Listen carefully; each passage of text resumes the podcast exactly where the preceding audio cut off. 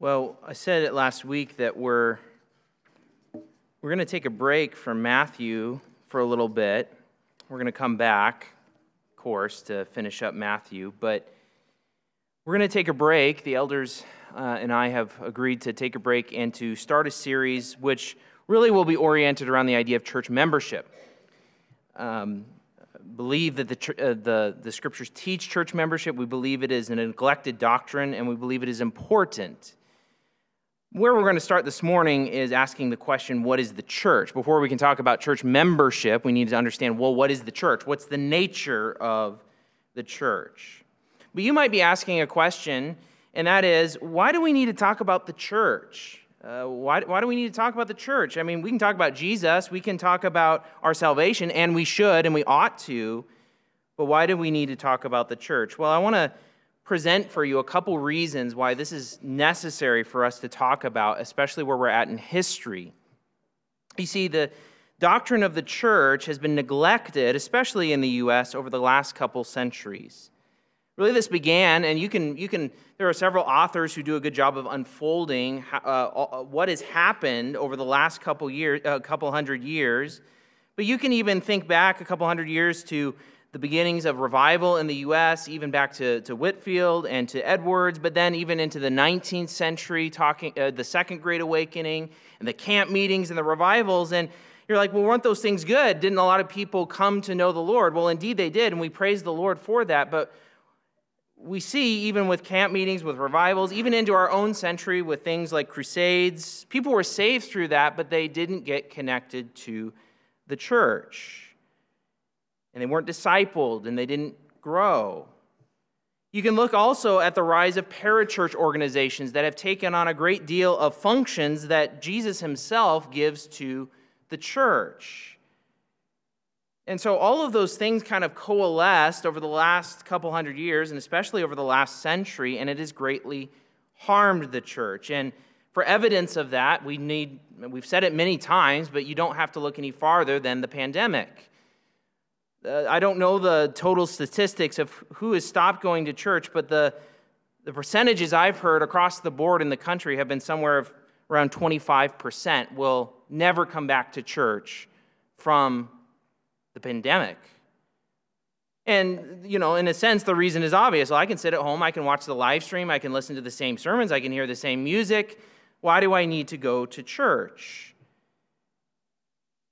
And the reason for that is, is because we've lost, uh, in a great measure, a lot of understanding of the church, what it is, how it fits into God's program. But there's another reason why we need to talk about the church, and this one you can readily identify with. Uh, Ashley and I read through a, I'll call it a good book, but it's a hard book to read. It's called The Rise and Triumph of the Modern Self by a gentleman named Carl Trueman. It's, it's a good book, and I would recommend it, though you're not going to feel good after you read it. It's not that kind of book. Um, but it is good. It's, it's 400 or so, uh, maybe close on 400 pages or so of analysis, really good analysis of what happened over the last 200 or so years, such that it makes sense in our culture to say, I'm a woman trapped inside a man's body. And really, the lead up to that is not just the last decade or the last few decades, it's a couple hundred of years of thought and thinking that has led to this cultural moment. You see, what Trueman points out, he points out that what we are now is a culture of autonomous individuals. That is the triumph, that, that's, that's what's triumphed out of this couple hundred year run up of now the individual is the king the autonomous individual. But that goes along with another triumph, the triumph of the therapeutic, that what's good, what's morally good, is what makes me feel good, what makes me feel better about myself. Or, on reverse of that, uh, what makes me feel bad or makes me feel a sense of harm to my well being, that's what's evil. It's not just bad, oh, I feel bad, but it's evil. Whatever makes me feel bad is evil. And then that gets connected with what we're seeing in our country, and we have seen it over the last few years. It gets filtered through the language of oppression. If you make me feel bad, then you're oppressing me. It's the language of cultural Marxism that now, uh, if you make me feel bad, you, you've harmed my therapeutic sense of self, my autonomous individual, then you're the oppressor. And not, not only that, it's coupled with what Trueman points out, he calls it emotivism, which is this what I feel is true. And if you don't agree with what I feel, then you're a bigot. And you can't even talk to the person. You're, you must think uh, that way. If you're harming my sense of self well being, if you, you confront me on that, well, that's only because of irrational animus and bigotry. There's no way that you can have a, a reasonable discussion with someone like that. And what's beginning to happen, and you see it already, is that the new rights of the autonomous individual are going to trump religious rights because religion is going to be seen and calling for repentance, calling for faith, calling for conversion is going to be called oppression. It's going to be called evil because you're harming the individual sense of self. If you don't believe me, Canada has passed uh, a law, goes into effect on the 8th, that makes talking about someone who, you know, whether it's uh, transgenderism or whether it's um, LGBTQ plus issues, all those issues, talking to someone and calling them and say, you know, you actually need to repent and turn from that, that's sin. That is a criminal offense that will get you jail time. And in fact, uh, I don't know if some of you might have seen it. Uh, John MacArthur sent out a, a link, a letter, uh, where a lot of these Canadian pastors have written in and described the situation. And the Canadian, a lot of these Canadian pastors who are faithful to the word have banded together and say, on the 16th of January, we are going to preach against these sexual sins that are in our culture. And they're doing so knowing full well that it is illegal, but it is what God would have them to do. MacArthur called on the churches in the U.S. to do the same. We won't necessarily preach on that on that Sunday, but we, we stand with those Canadian brothers in that. But it all shows uh, why do I bring all of this up? Well, it's because even in all of this, where the individual is king, it's still paradoxically the case, and this has always been the case, that the individual finds their identity through their community.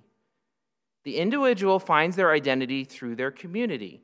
And so it used to be that the church or school was about shaping the individual, about transforming the individual, and about that individual fitting in society.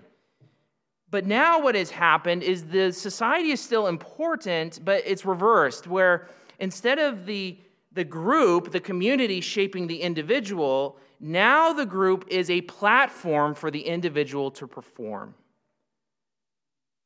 A platform. So, whether it's school or the church, it's about the individual and about the individual's needs being met and the individual having a platform for themselves to promote themselves. And that's where we get the cry today that the individual not just be tolerated, but celebrated. It's not enough to just say, well, what you're doing is wrong. I can't endorse it, but I can sort of coexist with you in a civil way in society. No, if I don't celebrate you, then I'm harming your identity. And so the individual still needs the greater society to celebrate the individuality, which is expressing itself, the expressive individual is expressing himself through all of these sexual and political ideologies. How do we stand against that? How do we move forward and not just survive, but thrive? And the answer is, I believe, the church. The church, because the church is designed to be the compelling community and the true political reality. It, the church is a political institution, because, as we'll talk about, it's a political reality of Jesus' future kingdom. The church is the, supposed to be the true counterculture of love and unity oriented around our Savior and King. The LGBTQ plus community, there's a great deal of acceptance and love and unity in that community. There's, there, there is that. There's community within that group. But over against that, the, true, the church needs to be the true counterculture of love and unity oriented around our Savior and King. And so, what I'm calling you to do, and what the elders are calling for in this, is to find your identity in your local church, which is connected with the idea of church membership. Before, but before we talk more about that, we need to understand what is the church? What is it? So here's the big idea for this morning as we walk through a couple passages. Here's the big idea, and it's in your bulletin there love the universal and local church because Jesus does. Love the universal and local church because Jesus does. And so, what we want to talk about this morning, we're going to talk about what is the church, and we're going to break it down. What is the universal church? What is the local church? And it's kind of a bait and switch. I said we're getting out of Matthew, but really we're still there because uh, Matthew 16, 30, uh, 13 through 20 is the foundational text for understanding what the nature of the universal church is. So we'll hit that passage hard, and then we'll bounce to a couple of others, and then we'll talk about the local church.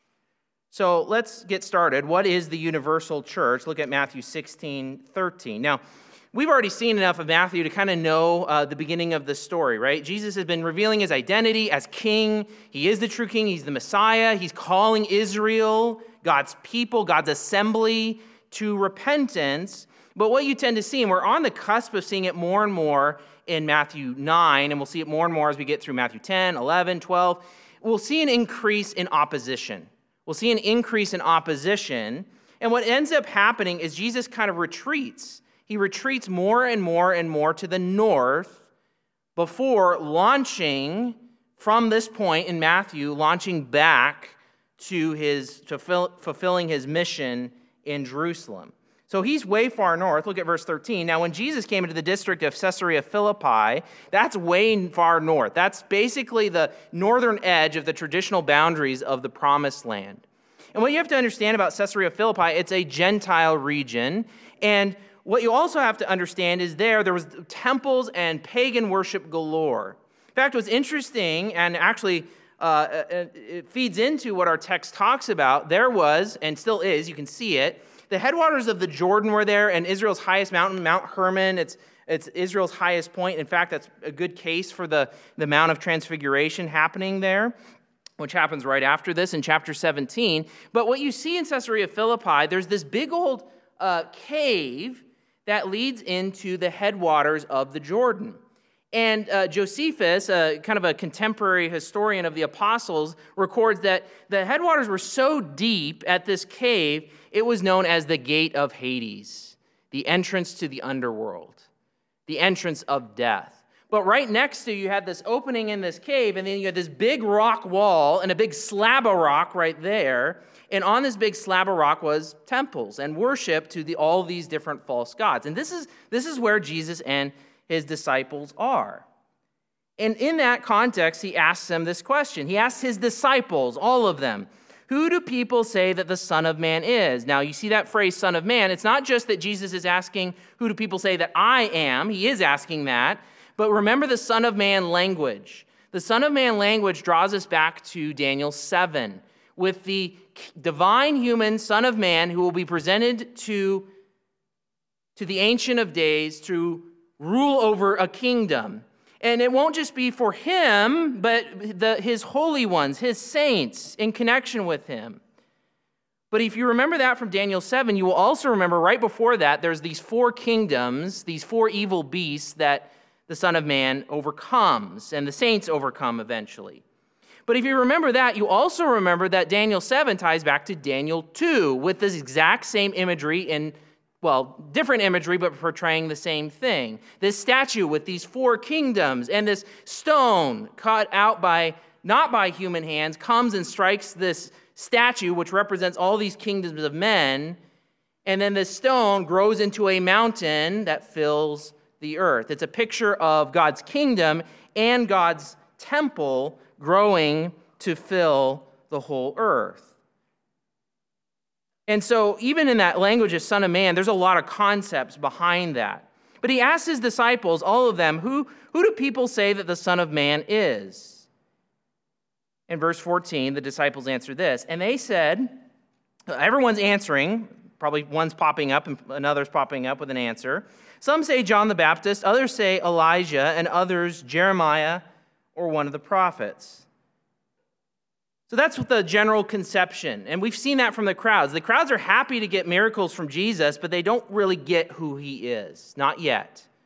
But notice how Jesus progresses. He said, he said to them, But who do you say that I am? The followers, the disciples, the ones that Jesus has called, they've been living with him, they've been hearing him teach, they've been instructed by him. They, they're the nearest ones. He asked that question to all the disciples, and then look who, see who speaks up.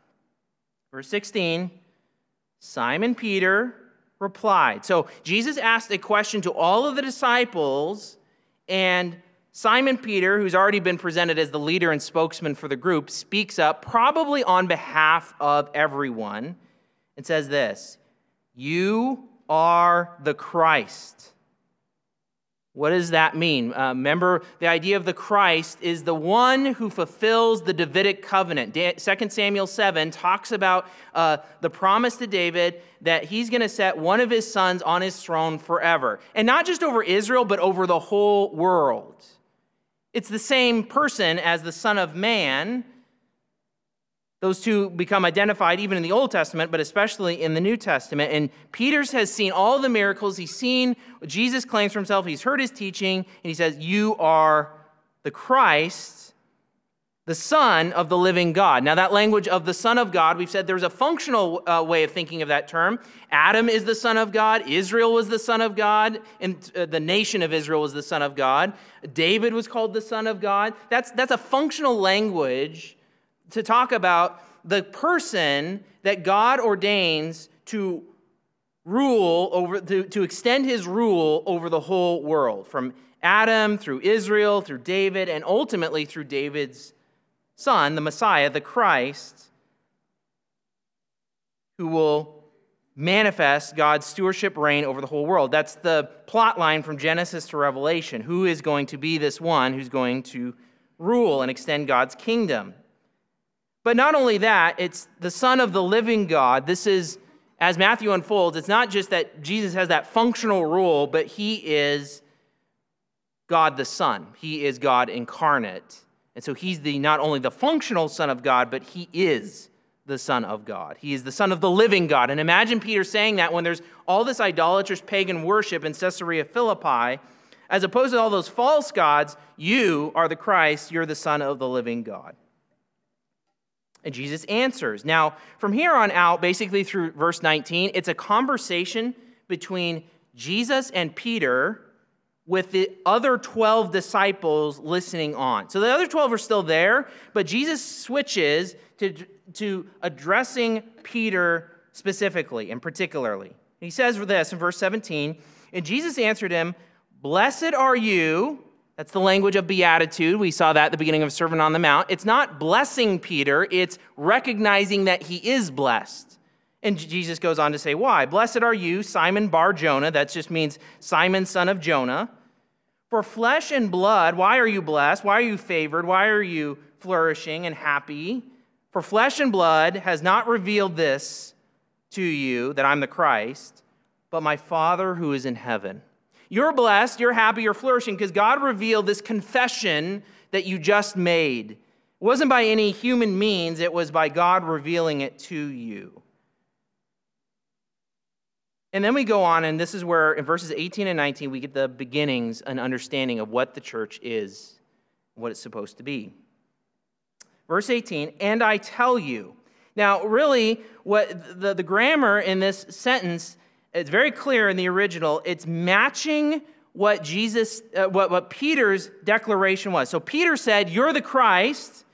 And this statement that Jesus is about to say parallels that statement. And you'll see it in the language. And I tell you, you are Peter. You're the Christ. Therefore, what is Jesus saying? You're Peter. Now, Peter uh, is uh, probably was a name that was around at that time, but Peter, it's, it's also common now, it just means stone right? You're a, you're a rock. Could be an isolated rock, could be a big rock, could be a small rock. It has a range of meaning, but he's saying you're a rock, you're a stone. You're the Christ. That's what you just said, Peter. So therefore, I'm calling you a stone. And we go on, and on this rock, now that's a different word for rock, it's the word Petra. Jesus called Peter Petros, and but uh, Jesus switches language, says, on this rock, and now the rock he's talking about is like a massive bedrock. Okay, so this is different than a Petros. This is bigger than a Petros. Okay? But notice what he says On this rock I will build my church, and the gates of hell shall not prevail against it. Now let's focus in on Jesus is going to build something.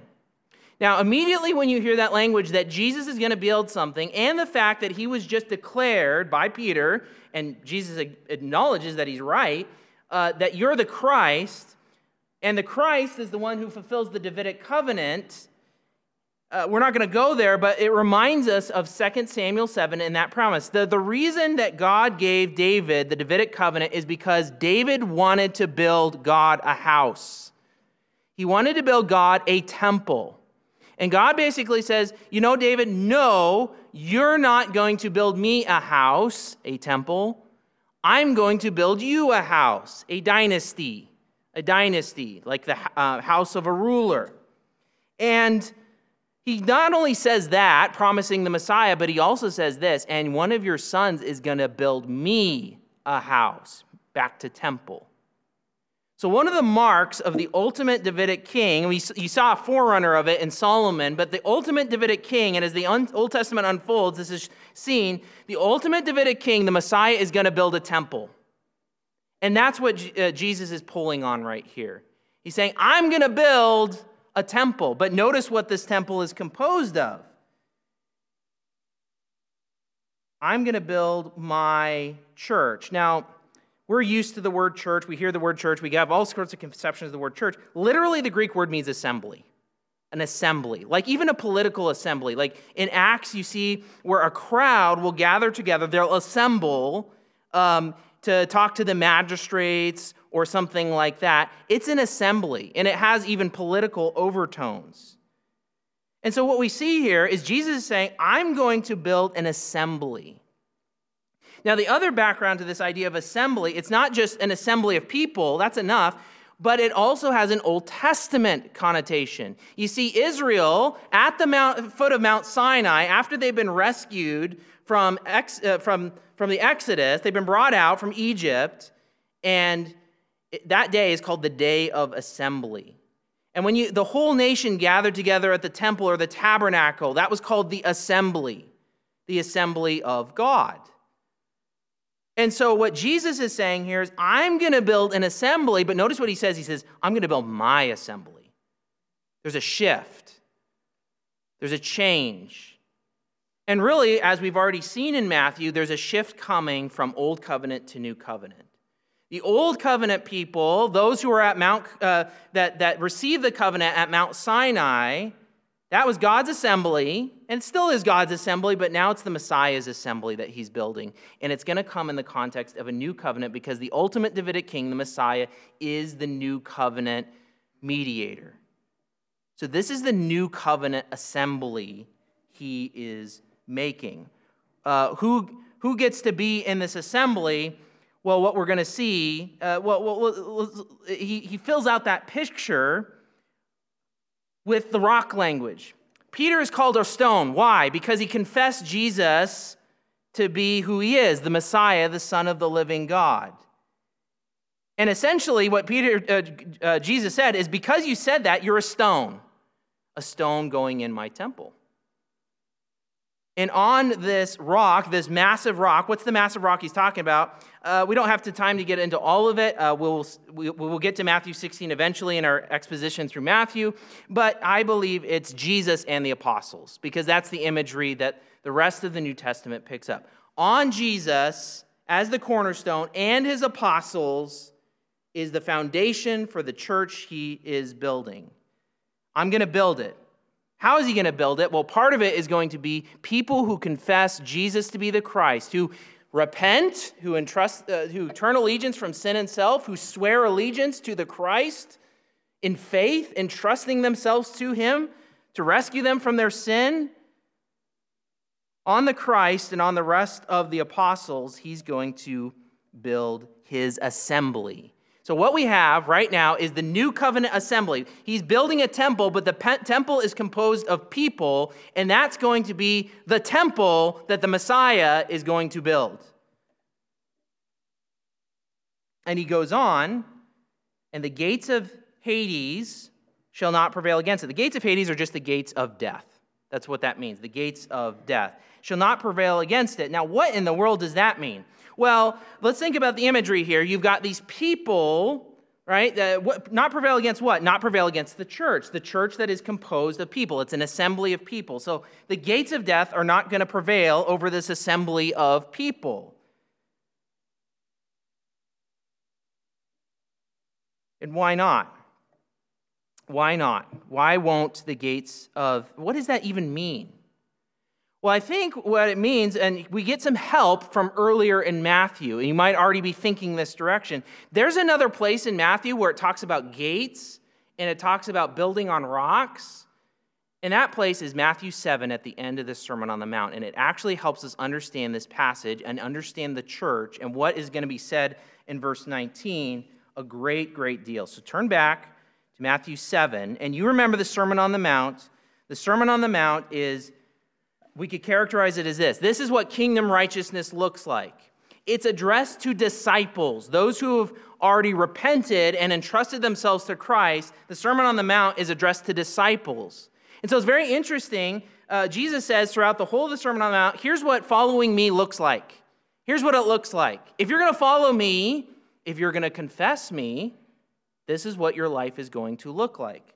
And I'm going to read for you Matthew 7 12 through um, sorry, Matthew 7 13 through 27, and I want you to listen for the similar language because it's going to help us understand what Jesus is saying in Matthew 16. Now, this is Jesus' conclusion in the Sermon on the Mount. He's tying everything up. And he says this Enter by the narrow gate. This is the only other time that gate is mentioned in the book of Matthew other than in Matthew 16. Enter by the narrow gate, for the gate is wide and the way is easy that leads to destruction, and those who enter by it are many.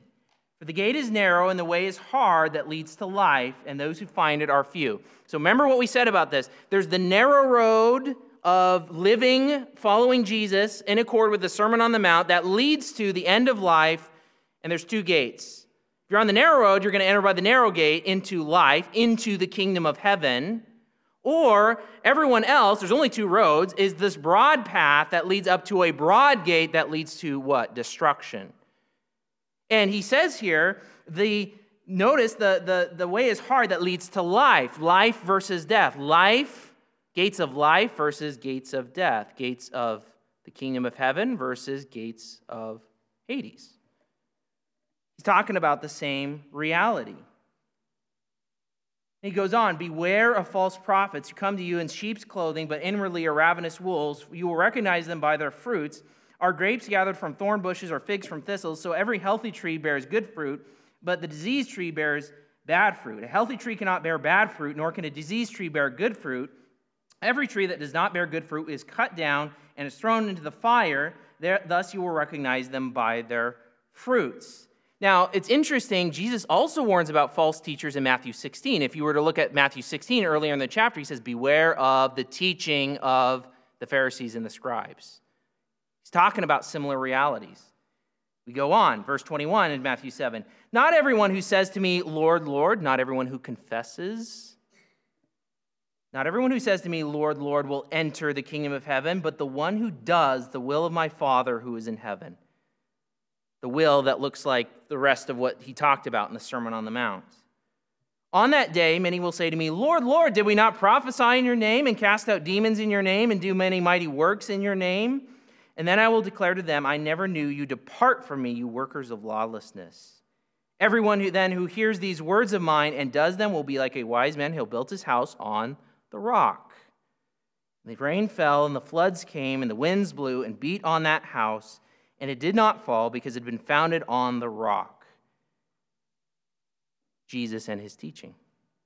And everyone who hears these words of mine and does not do them will be like a foolish man who built his house on the sand, and the rain fell, and the floods came, and the winds blew and beat against that house, and it fell, and great was the fall of it. How do you make it as a disciple? It's not enough to say, Lord, Lord. It's not enough to say, You are the Christ, the Son of the living God. You live and you follow the King with your whole life, and that's how you enter the gate of life into heaven, into the kingdom of heaven on earth, the kingdom from heaven that will encompass the whole earth, versus the gate of death and Hades. Jesus is talking about the same reality in Matthew 16. So when he says, the gates of hell shall not prevail against my assembly of people, he's saying, those who truly entrust themselves to me, those who are repenters, those who are true confessors like Peter, true disciples like Peter, they're going to be stones and they're not going to enter at the end of life the gates of Hades. They're going to enter the kingdom of heaven. So the gates of heaven, the gates of Hades will not prevail against it. And he goes on, Jesus goes on. Now, he's building this assembly, this new covenant assembly that is a temple. The, uh, the gates of hell, the gates of death are not going to prevail against it. And he goes on, I will give to you. Now, the you there is singular. He's talking to Peter. I will give to you the keys of the kingdom of heaven, and whatever you bind on earth shall be bound in heaven, and whatever you loose on earth shall be loosed in heaven. Now, isn't that very clear and transparent about what's going on? Take some thinking. But actually, Matthew 7 helps us out a lot. Matthew 7 helps us out a lot. I will give you the keys of the kingdom of heaven. Now, who had the keys before he's handing them off to Peter? Jesus did. Jesus has the keys of the kingdom of heaven. And didn't he just use them at the end of Matthew 7? He said, Listen, let me tell you who's going to enter my kingdom. If you follow me and do what I tell you to do. Not only confess and say, Lord, Lord, but do what I tell you to do. And now he's handing off the keys to Peter like a steward, like a steward. And the idea is, Peter, you get to, as a steward, in the same sort of way that I just, like in Matthew 7, wielded the keys and said, You're in, you're out because of how you live. You, Peter, and the re- by extension, the rest of the apostles, you've been with me as my disciples. I've been training you to be fishers of men. I've been training you all this time. You've seen, you've heard my teaching, and now I'm entrusting the keys to you as a stewardship. As a stewardship. What's the power of the keys? Well, he explains that. It's explained in the next phrases. Whatever you bind on earth shall be bound in heaven, and whatever you loose on earth shall be loosed in heaven. You're like, what is that? What is binding and loosing? What's this business going on about? Well, since we've already made a connection to Matthew 7, we are, it, we're helped out quite a bit because Matthew 7 in turn goes back to Matthew 5. Matthew 5. In Matthew 5, verse 17, is really kind of the start of Jesus' main section of the sermon. You remember this, we went through this a few months ago. And I want you to listen for some familiar language. Matthew 5, 17. Do not think I have come to abolish the law or the prophets. I have not come to abolish them, but to fulfill them. For truly I say to you, until heaven and earth pass away, not an iota, not a dot will pass from the law until all is accomplished. Therefore, whoever relaxes, now the word relaxes is the same word loose that we have in Matthew 16. So you could read it this way Therefore, whoever looses one of the least of these commandments and teaches others to do the same will be called least in the kingdom of heaven. See, we're talking about the kingdom of heaven. But whoever does them and teaches them will be called great in the kingdom of heaven. For I tell you, unless your righteousness exceeds that of the scribes and Pharisees, you will never enter the kingdom of heaven. Keys open things. In the context in Matthew 16 and in Matthew 7, they're opening the kingdom of heaven, which the foundation of that is in Matthew 5. And what is Jesus talking about? He's talking about loosing commandments or hearing and obeying commandments. And then he goes on to illustrate what that looks like. Uh, he talks about here's what the law is, but here's don't obey it like the scribes and Pharisees who are binding and loosing in this way, listen to what I'm saying, and I'm binding and loosing in this way. Or to put it like this, if we were to summarize, what is this key binding and loosing sort of idea. Binding is making a judgment about a commandment and the necessity of an application for someone. That's what this, Jesus is doing in the Sermon on the Mount. That's what the scribes and Pharisees were doing in his day. Loosing is making a, comm- a judgment about a commandment and the non necessity of its application on someone. That's how this language was used in Jesus' day. Binding is making a judgment about a commandment and the necessity of an application for someone, which is exactly what Jesus does in the Sermon on the Mount. Loosing is making a judgment about a commandment and the non necessity of its application from someone. So it's teaching paired with application and making a judgment call about it that it's binding on someone else. Now, notice what happens in Matthew 16. Peter is given the keys. By extension, the rest of the apostles are given the keys, and they have the authority, the stewardship authority given to them by Jesus Christ to do the exact same thing that he did. Not willy nilly, like not willy nilly, like I can just tell you whatever and you have to obey it because I'm Peter and the rest of the apostles, but as a stewardship, as a stewardship, in line with what Jesus has said of if you want to follow me, if you're going to confess me to be the Christ, here's what it looks like to live. And he just said, Jesus just gave Peter and the rest of the apostles as the foundation of the New Testament assembly and temple the authority to make judgments on behalf of heaven. That's what it says. Whatever you bind on earth shall be bound in heaven. Whatever you loose on earth will be loosed in heaven. In other words, heaven is backing your pronouncements. Again, not willy nilly, like whatever, but in accord. And as long as it's in line with Jesus' teaching as a steward, right? That's what a steward does, acts on behalf of the master then you have the backing of heaven. You have the authority of heaven at your back. Now you're like, well, how does this all have to do with the universal church? That was our question, right? Well, we could even ask the question like this How does Jesus build his assembly through all of this? Well, let's put it together.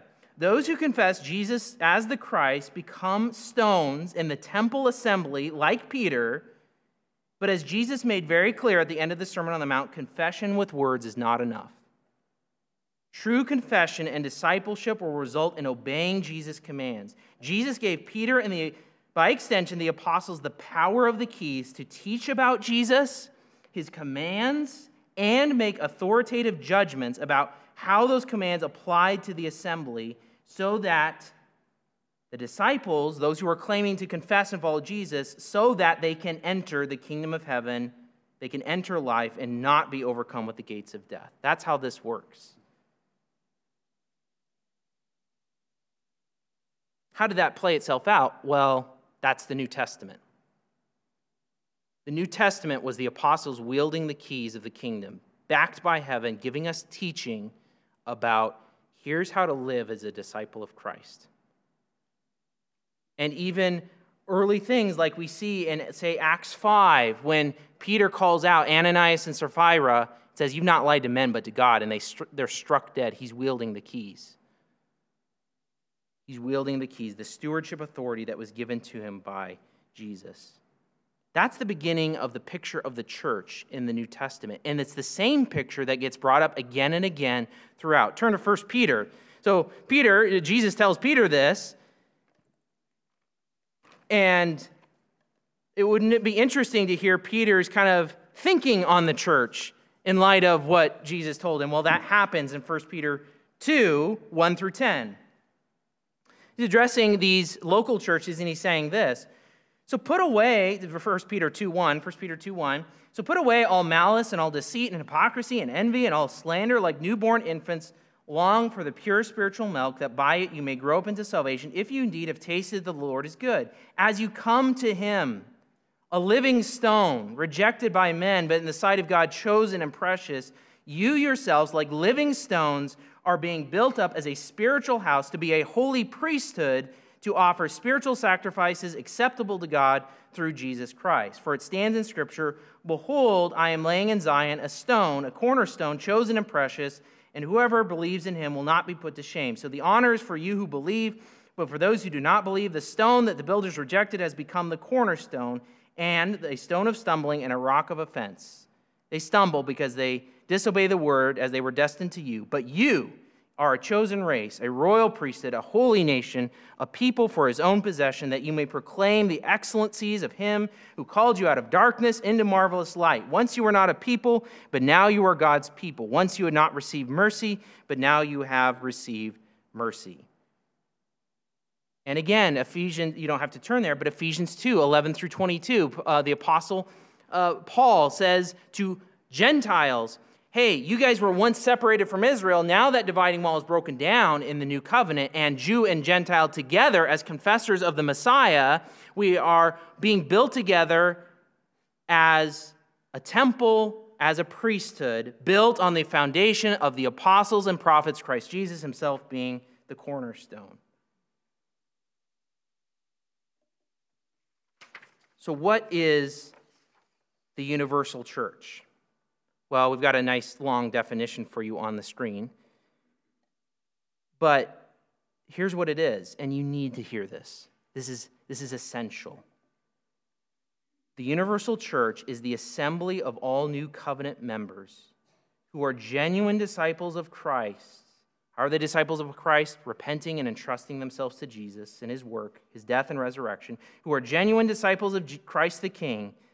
They're not merely professors, but they're, they're, they're disciples, they're followers, they're obeyers, who are genuine disciples of Christ the King, who are citizens of the kingdom from heaven, who are priests for God in the world, and who together form a temple for the display and enjoyment of the glory of God. Because that's always what the temple is. That is what the universal church. It's the assembly of all new covenant members who are genuine disciples of Christ the King, who are citizens of the kingdom from heaven, who are priests for God in the world, and who together form a temple for the display and enjoyment of the glory of God. And the New Testament presents the universal church as under construction. It's still under construction. And along with that, you might ask the question well, when do we get to see the universal church? the end, the end of time.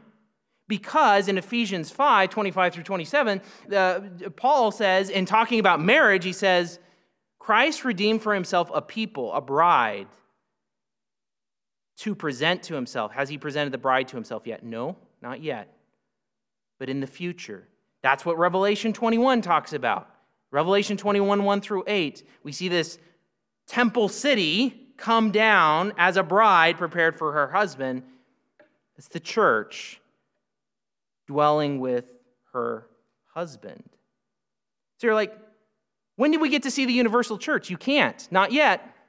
Not until the end, when the temple is finally built and put together and assembled. But you might ask, well, can we see any manifestation of the universal church at this time? How is it manifested? How do people know? How do people draw near to this temple? Well, I'm glad you asked that. Because that leads us to the next part. What is the local church? What is the local church? And the local church is the answer to that question. And let me prove that to you. Turn to Revelation 1. So, the universal church, the new covenant assembly, the temple assembly of people, it's built up of people, is going to be that temple. Now turn to Revelation. We're going to read a good piece here, but I want you to see this. Revelation 1 4. Let's start there. So, we talk about in the New Testament, we talk about the universal church, and it's often referred to, and we've talked about it. But then we get this language like we see here in Revelation 1 4. John, this is the Apostle John, to the seven churches, plural. Wait a minute, I thought we had one church. But the New Testament, just as here, talks about legitimate plurality of churches in specific locations.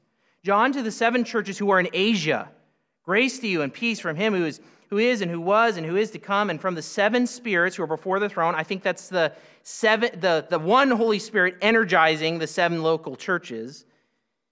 And from Jesus Christ, the faithful witness, the firstborn of the dead, the ruler of the kings of the earth. Very political language.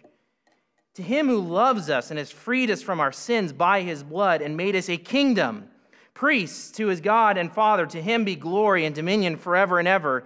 Amen. Behold, he is coming with the clouds, and every eye will see him, even those who pierced him, and all tribes of the earth will wail on account of him. Even so, amen. I am the Alpha and the Omega, says the Lord God, who is and who was and is to come, the Almighty.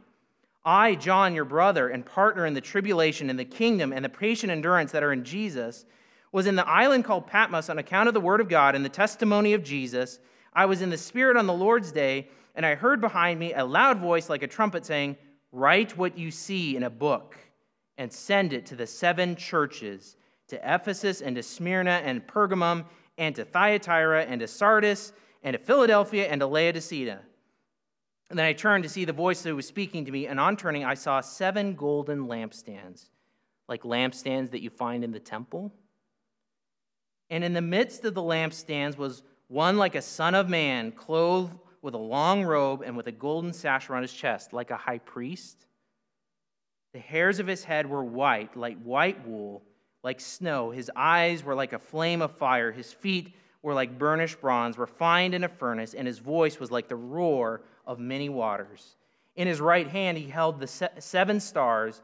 From his mouth came a sharp two edged sword, and his face was like the sun shining in full strength. When I saw him, I fell at his feet as though dead, but he laid his right hand on me, saying, Fear not. I am the first and the last and the living one. I died, and behold, I am alive forevermore, and I have the keys of death and Hades. Write therefore the things that you have seen, those that are, and those that are about to take place after this.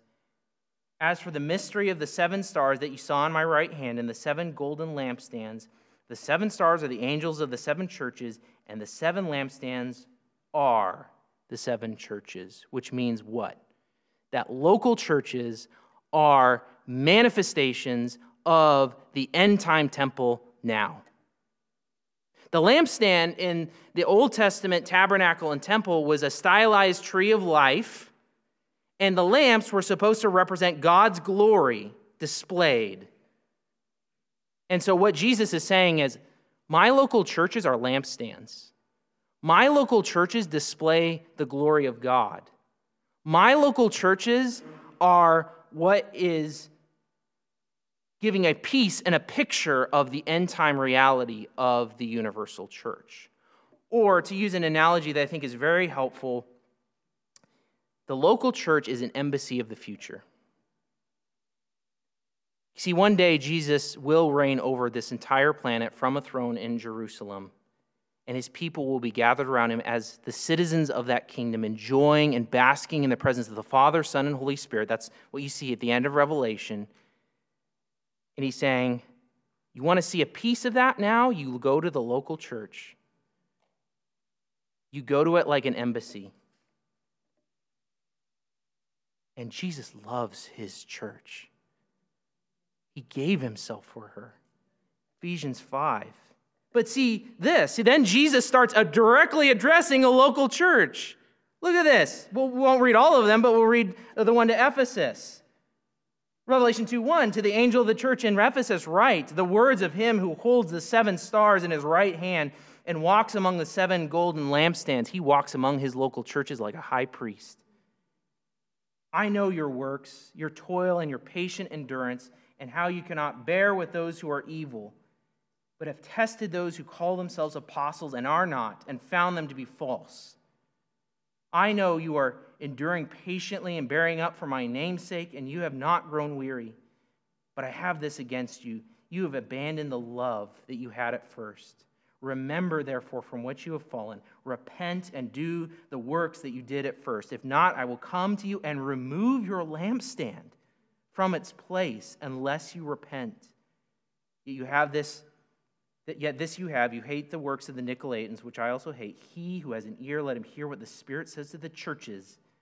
To the one who conquers, I will grant to eat of the tree of life, which is in the paradise of God. Meaning what? What is Jesus doing? He not only walks among his local churches, he knows exactly what's going on in each one. He knows people by name. Uh, you can read that as you see the rest of him. He loves them and he wants them to love him back. And if they're not faithful, if they abuse the stewardship that was given to him, he says, I'll take your lampstand away, which is a frightfully horrible reality because you have a privilege as a local church to be a lampstand, manifest. You're an embassy of the future, displaying in measure the glory of God in the gathering of an assembly oriented around Him who freed us from our sins by His blood. This is the local church.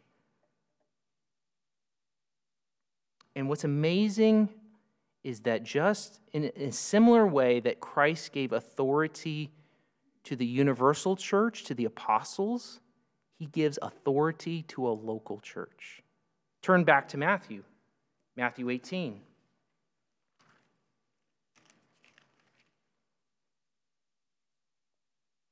Matthew 18, 15. It's the only other time that the, you, that the church is mentioned in the Gospels. Matthew 18, 15. If your brother sins against you, Go and tell him his fault between you and him alone. If he listens to you, you've gained your brother.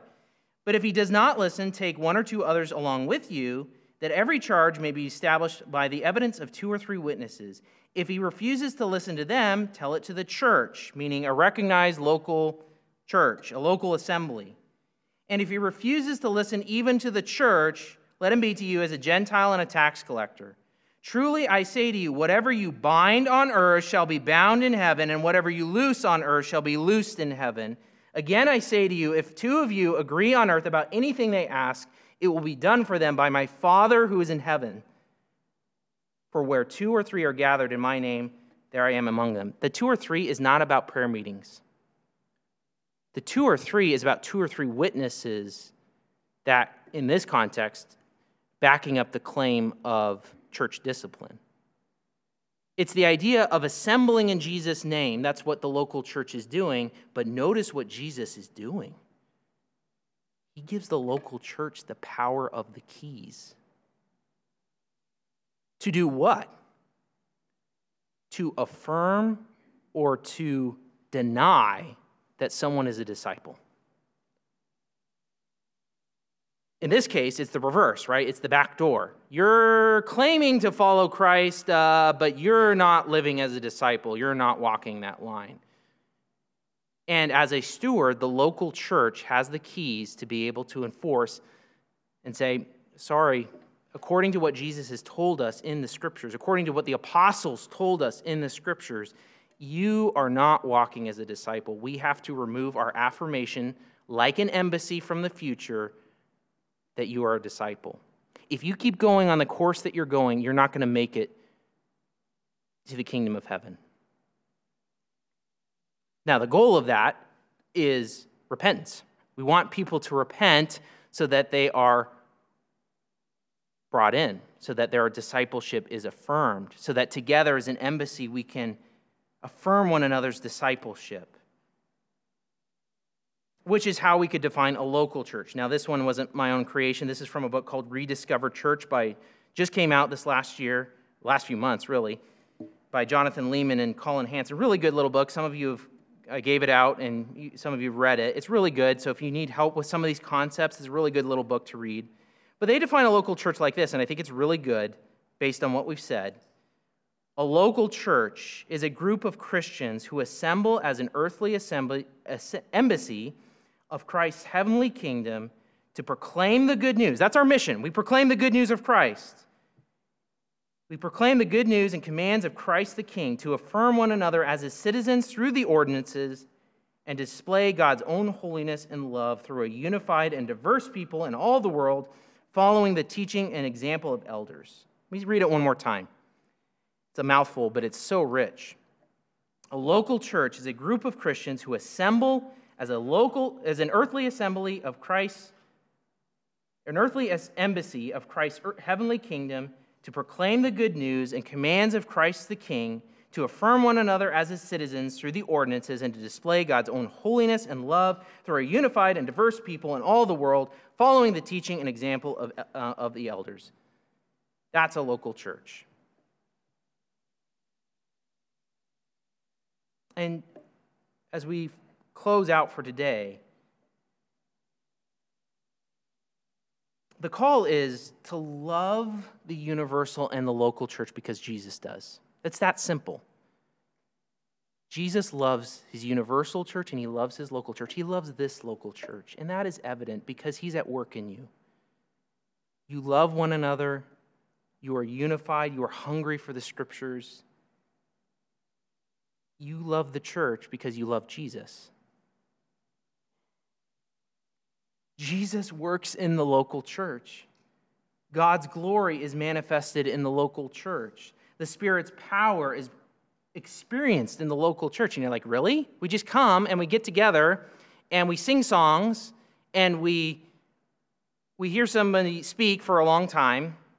Um, and we eat some little crackers that don't taste very good and some juice. That looks very ordinary. The foolish things in men's eyes are wisdom from God, right? The mundane things that we do in a local church are displaying God's glory, and God is pleased when we do it right, when we do it for His honor. And because what Jesus has said, you need to not only see this is where God is working in the local church, but you need to recognize along with that the stewardship authority that Jesus has given to the local church to speak on behalf of heaven based on the scriptures. Again, it's not willy nilly, I get to say whatever. It's a stewardship authority that Jesus can and will take away if we are unfaithful. So it's this. What I'm calling you to is to elevate your view of the local church because Jesus has a high view of it and a high calling for it. And it relates to the gospel. We call people to repentance, to turn your allegiance from sin and self and entrust yourself to Jesus and become his disciple and join us into the local church. We're walking together, we're trying to work together side by side to proclaim him, but we're also helping each other to grow in our discipleship as we seek to make it to the end. It's a means of grace to grow in your discipleship as a Christian. The call when we share the gospel with someone is become a disciple and trust yourself to Jesus, and then be baptized, be brought into the local church. Have your discipleship ratified and overseen by the local church. And what we're going to see in the coming weeks is that's integrally related to the ordinances, to baptism, to Lord's Supper, and to discipline. So even as we transition now to a time of communion, what is going on here is communion is the new covenant sign. It's the sign of the new covenant. We said that the church is the new covenant assembly. Taking of the elements is saying, yeah, we're part of that assembly. I'm in. And not just I'm in, but I'm in it with you all, with everyone who's taking the elements. We say it this way, we've said it before. When you take communion, you look back to the cross and the, Christ, the price that Jesus has paid for his people, for his bride, not just individuals, but a bride together, a collective entity. And then as people come forward, we, we come forward now, and I love that because it displays here's the people that Christ has purchased. Look around you. Don't just look back to what Christ did, but also look at its present results and the people that Christ has purchased. And then, as we're an embassy of the future, we look forward. We look forward to when the full kingdom is here and we get to sit, like the song said that we sung this morning, at the table of the king in bonds of love. We look back, we look around, we look forward. But as we've said before, this is holy it is uncommon. Not because it's juice and bread, but because of what it signifies. What Christ has done and paid to purchase a people for himself. And so we don't partake lightly. We don't partake if I'm not a Christian, I haven't sworn allegiance to Christ. That's you're blaspheming God, and God will, God will deal with you. If you're walking in unrepentant sin, you're mocking the Savior who you're claiming bought you, and you don't partake. You would just mock him. Or if you have disunity with someone else in the body, you don't partake because this one bread makes us many, the many into one, the one people. And so you work to solve disunity before you partake in a worthy manner.